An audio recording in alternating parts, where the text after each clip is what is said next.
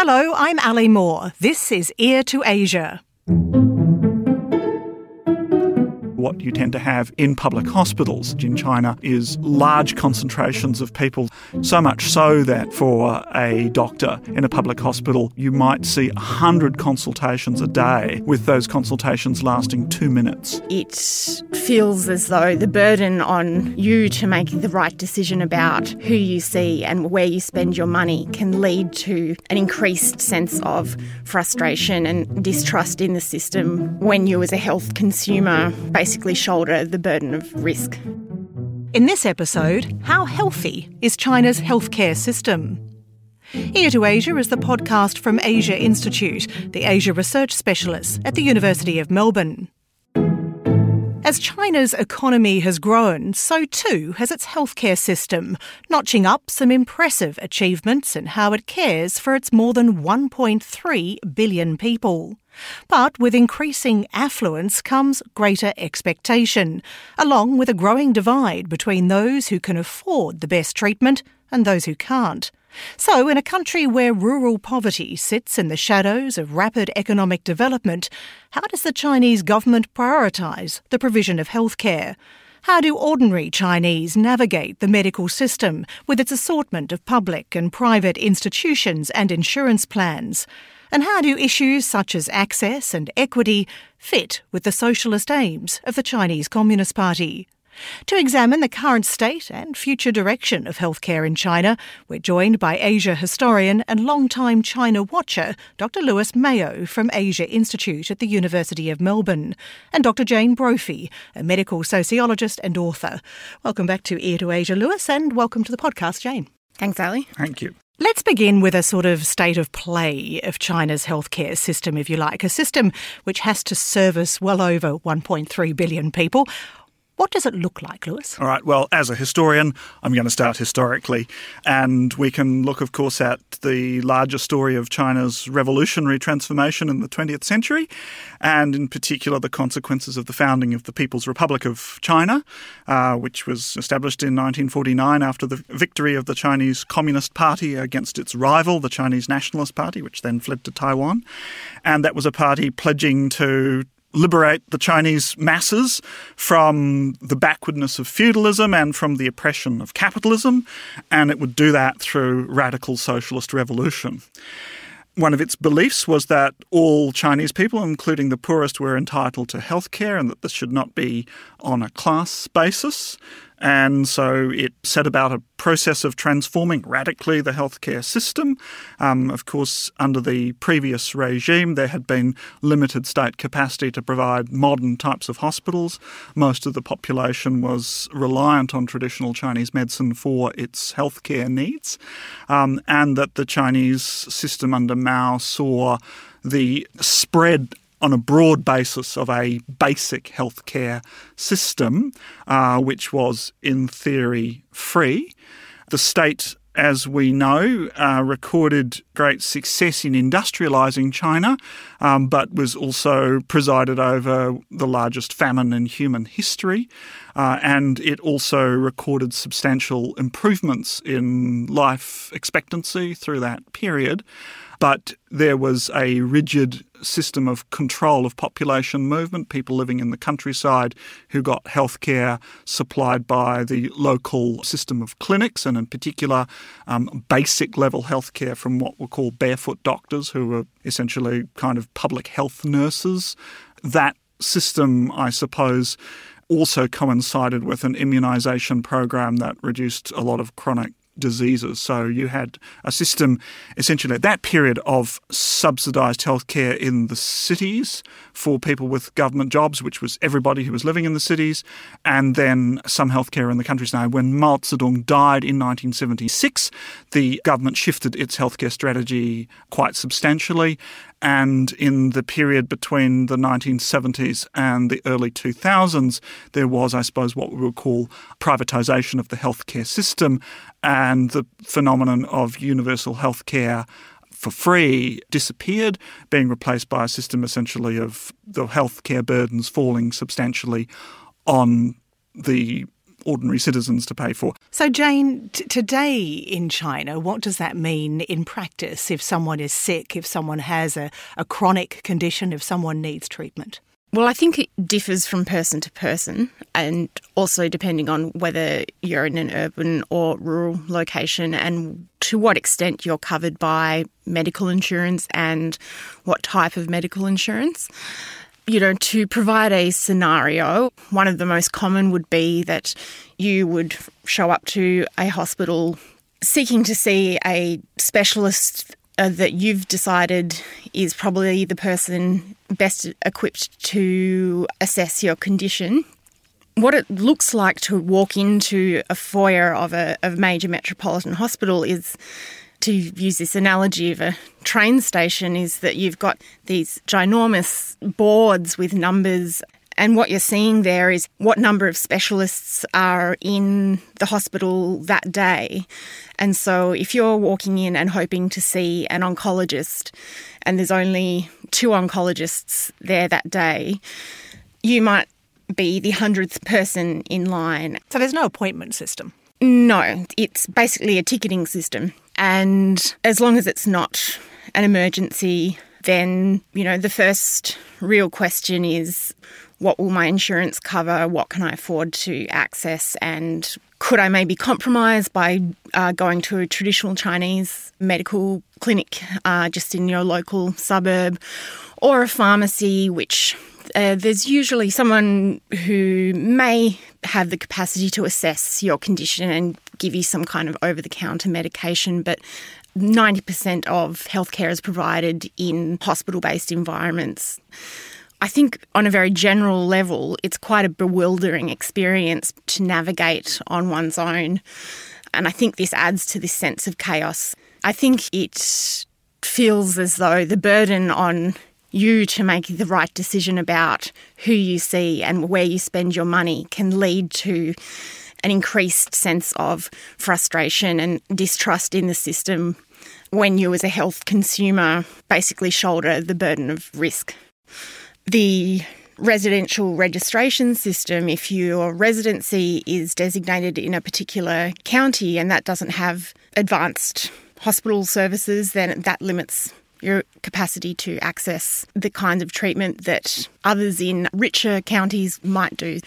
Lewis, I think you've broken down some of these categories with um, a bit more clarity. That, that 95% of the population since you know, roughly 10 years ago has had health insurance. It's a health insurance system, and this health insurance is divided essentially to a system for the rural population, and two types of system for urban residents. But, but who pays for that? Is that government subsidised? It's that... government subsidised largely, but roughly 30% of costs of medical visits on average in China are paid for out of pocket by the patient, which compares to around 10% uh, here in Australia even that is dependent on where you are registered as a resident. So if you're seeking treatment outside of the area that you are registered to, then that limits whether you are entitled to reimbursement for your medical costs. And indeed, a large proportion of the consultations are actually in hospitals, aren't they? There's no real general practitioner network. The state has attempted to kind of create a system of what they call community health centres, but the uptake of those services and trust in those services is very much lower than trust in large hospitals. So 90% of people with any kind of illness will show up at a hospital. Now, in the Mao years, of course, in the countryside, there was a, a, tiered system in which, you know, if you had a serious illness, eventually you would kind of climb up through the hierarchy to that. That's broken down. And so what you tend to have is large concentrations of people seeking uh, anything from just what we would have a GP consultation for to, you know, serious illnesses in public hospitals. So much so that you might see 100 consultations a day for a doctor in a public hospital, with those consultations lasting two minutes in some cases. And also, if you want to talk more literally about what that looks like, through the course of my research, I've spent time in various hospitals in various rural and urban locations, but one of the common features is just the sheer number of people occupying that space. You know, I can remember visiting a, a neurosurgical specialised ward There are people who had come from far and wide to seek out a particular specialist and were waiting days camped out on pieces of cardboard just to be able to see this specialist most likely out of pocket without their social support network because they're away from their rural environment. So, what, so it can look very chaotic, both administratively and also in terms of the movement of people and services. And what does that mean for the general health of the population, which, as China, as we said in the introduction, as China has become more wealthy, so it has made great improvements in people's longevity and in the health of the Chinese population. But is that level of improvement being maintained? Well, it's interesting to look at where China sits in terms of its global profile.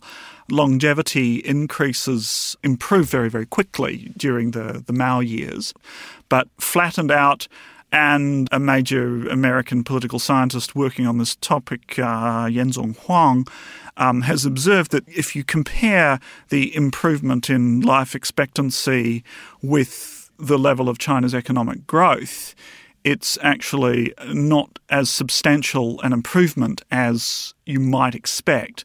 And he believes that there are structural problems that cause this. Um, the state is spending more on healthcare. The number of visits to hospitals are increasing, but much of the evidence suggests that discontent with the supply and the quality of uh, medical care in China, particularly in the cities, is substantial. And Jane, tell us what that discontent looks like because you've been in China uh, and you've, you've witnessed it. Yes, well, so this was in 2010. I was living in Kunming, which is capital of Yunnan province in southwest China. Uh, it's one of the poorest provinces in China. I didn't witness this firsthand, but I think that at that time I only came to know about it because I had access to the local press. I don't think that these kinds of events were being reported outside of China. There was one private hospital that most resembled what you would find in an advanced Western medical system, and that was considered where you would go if you had the money and did not want to get involved in the local publicly administered hospital system. So, seemingly out of nowhere, a very angry family had occupied the lobby of this hospital and managed to shut down basically all but the very critical care services and vandalised the lobby. So this went on for five days with the local police in attendance but not really curtailing the, so this, they were angry with the treatment yes. of a member of their family yes so it took a little time for the story to unravel and, and for us to make sense of what had happened so a woman had died during childbirth but this was concealed by the doctors from family members and they weren't told until 7 pm the following day I believe once this became more widely known, that more and more family members showed up.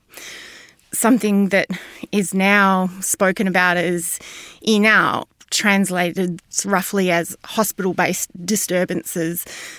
It's becoming an increasing phenomenon um, and it's now becoming a studied phenomenon. So, so these hospital based disturbances, uh, is it uh, frustrated families blaming doctors, Lewis? Is it frustrated families blaming government? I mean, where is the blame being put? And what does it say about the status of mm. doctors? Well, the surveys on this topic uh, suggest very low levels of public respect for doctors. The case that Jane mentioned in Yunnan in 2010 is symptomatic of a common phenomenon whereby the, the police don't actually aid in the in the assistance of the doctors and assaults on doctors, you know, are very common, and that internet talk is sympathetic often to those who've suffered some kind of medical disadvantage, shall we say, and rather than with the doctors themselves. And indeed, in the statistics on medical disputes in China, and there is no system for satisfactory uh, resolution, I guess, of you know malpractice issues. Overwhelmingly, the findings have been in favour actually of the patients rather than of the doctors. And uh, research that's even been published in the Lancet and other places like that points to a declining commitment of both Chinese parents to medical training for their children and low retention rates for doctors in the system. So very different, Jane, from a, and this is obviously generalising, but from a, a Western perspective where doctors are right up there with the engineers and the lawyers. Well, in China, the engineers and the scientists are the people to aspire towards being, given that the last 30 or more years, the government has been populated by by technocrats or, or themselves engineers. In industrializing contexts that didn't have socialist revolution, uh, if you thought of Japan, Taiwan, Thailand, etc., what you generally have is uh, a medical profession arising as part of the middle class or part of the establishment, along with a legal profession that's in parallel. Now, in China and in the Soviet Union, neither the lawyers nor the doctors had that kind of position because the states were dominated by these highly militarized revolutionary industrialization cadres, um, cadres in both the sense of a body of people, and so because the state is putting its emphasis on that big construction project and seeing the working class as very much um, a class of, in a sense, steel workers, if you like, um, there's not the social basis for that bargaining power that doctors have socially. Given the, the stresses that we've been talking about that have already led to these uh, occasions of violence and obviously enormous frustration, put into that, of course, is the fact that China has an aging, a rapidly aging population, and it also has an increase in chronic illness. Mm. So, what does that do to a system that is already under stress? Well, I mean, China's healthcare performance is comparable to a lot of middle income countries, which is still where it sits. And that's therefore not an inherently destabilizing force in the population. What's interesting, I think, is that in terms of how far medical issues get politicized, is a question of, well, who will take up those questions and turn them into political ones. And there, I think, returning to that question of shifting from a an idea of working class revolution to an idea of population quality. There are a lot of things that I suppose locate health issues as part of family life rather than perhaps as being part of social problems. The state tends to see them as things that hopefully can either administer its way out of by refining policy um, strategies, or else that through technological improvement it will be able to take the problem away. And so, in this sense, it's not a politicised question, at least from the state's point of view, and arguably it's difficult for the population really to mobilize around those sorts of questions because there isn't any political infrastructure for it do that. One way to think about the politicisation of ageing and the care of the ageing population, there's a, an economist, Lauren Johnston, who did a comparative study of Australia and China to distill the concept. She argues that China became old before it became rich, whereas Australia became rich before it got old or the population aged. When you have a poor country that hasn't had a particularly good healthcare system for a while, there are many kind of low cost ways of taking care of aging bodies. And uh, anyone who's ever been to China will know about what I refer to as elderly playgrounds. The use of public space um, to keep older people fit, to exercise, to take care of their nutrition. So these are very low cost ways of thinking about caring for aging bodies. Whereas in Australia, by the time we had to deal with a issue of an aging population, there was already the provision for thinking about it in terms of high tech and high cost medical solutions. In that sense, it may well be that the ageing population in China is not considered as much of a financial burden as it is in Australia. You're listening to Ear to Asia from Asia Institute at the University of Melbourne. I'm Ali Moore and I'm joined by Asia historian Dr. Lewis Mayo and medical sociologist Dr. Jane Brophy. We're talking about the current state and future direction of healthcare in China. And Lewis, I know that you said that from a state's point of view, it's not a politicised question, but How important is health and longevity and equitable access to healthcare to the Chinese government? Where does it sit in how the government derives its legitimacy because it's a question applicable to all countries, you know, citizens' quality of life and government ability to deliver. Well, it is and it isn't a politicised issue. What I was suggesting, I think, is that because the overall shift in the history of the People's Republic of China occurs more or less with the death of Mao Zedong, with a movement from a narrative of class and revolution to a narrative of the improvement of the population, then of course, once you've got a narrative of the improvement of population, you are answerable to that notion. And this rejuvenation of the Chinese population has been a central tenet of mm. Xi Jinping's. And is that tied to healthcare?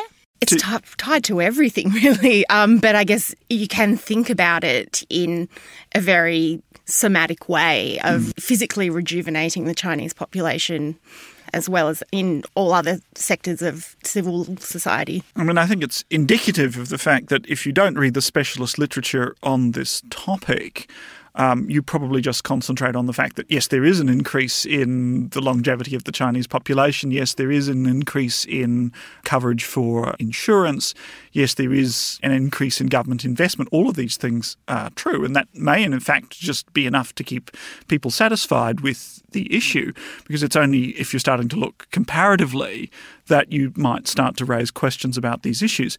That said, it's interesting that I think that the most significant challenge that the Chinese state has faced uh, organised challenge to its power since the Tiananmen incident in 1989 came from the Falun Gong religious movement. And one explanation for the expansion of that movement was that many of its adherents believed that participation in the rituals of the Falun Gong movement would solve medical problems, and that, that one motivation for their engagement with it was the collapse, essentially, of the older system of socialized medicine. So it has been a political challenge to the state in recent times, but that's more than 20 years ago. If we look today and we look at the rise in medical disturbances and we look at the increasingly ageing population, the rise in chronic illnesses, to what extent do people, they may not respect doctors, but to what extent do people regard the government as responsible for their care and to what extent is an inability to access that care going to undermine government legitimacy? Just as many have always argued that that legitimacy is built on a continuing betterment of people's lives and that's been economic but to what extent does that also become longevity health and quality of life?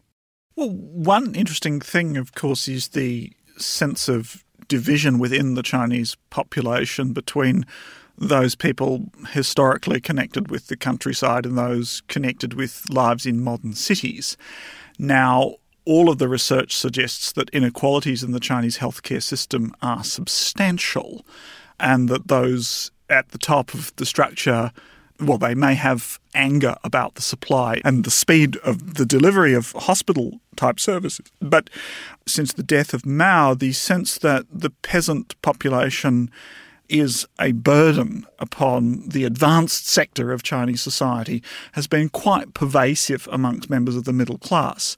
If you think about the one child family policy, the urban population subscribed to that quite readily um, resistance to it in the cities was not great. And it was primarily the rural population which was reliant on extra family members for welfare purposes who violated it. So you essentially had a divided conception of the society over issues of well, who was acting responsibly in the name of the nation's development. So, do you think this extends to healthcare? That and there is a sense that actually, you know, it's, it's your responsibility yeah, so I would say that during the 80s and 90s and the systematic defunding and move towards market based medical systems, to some extent, that has reduced expectations about what the government can and should provide.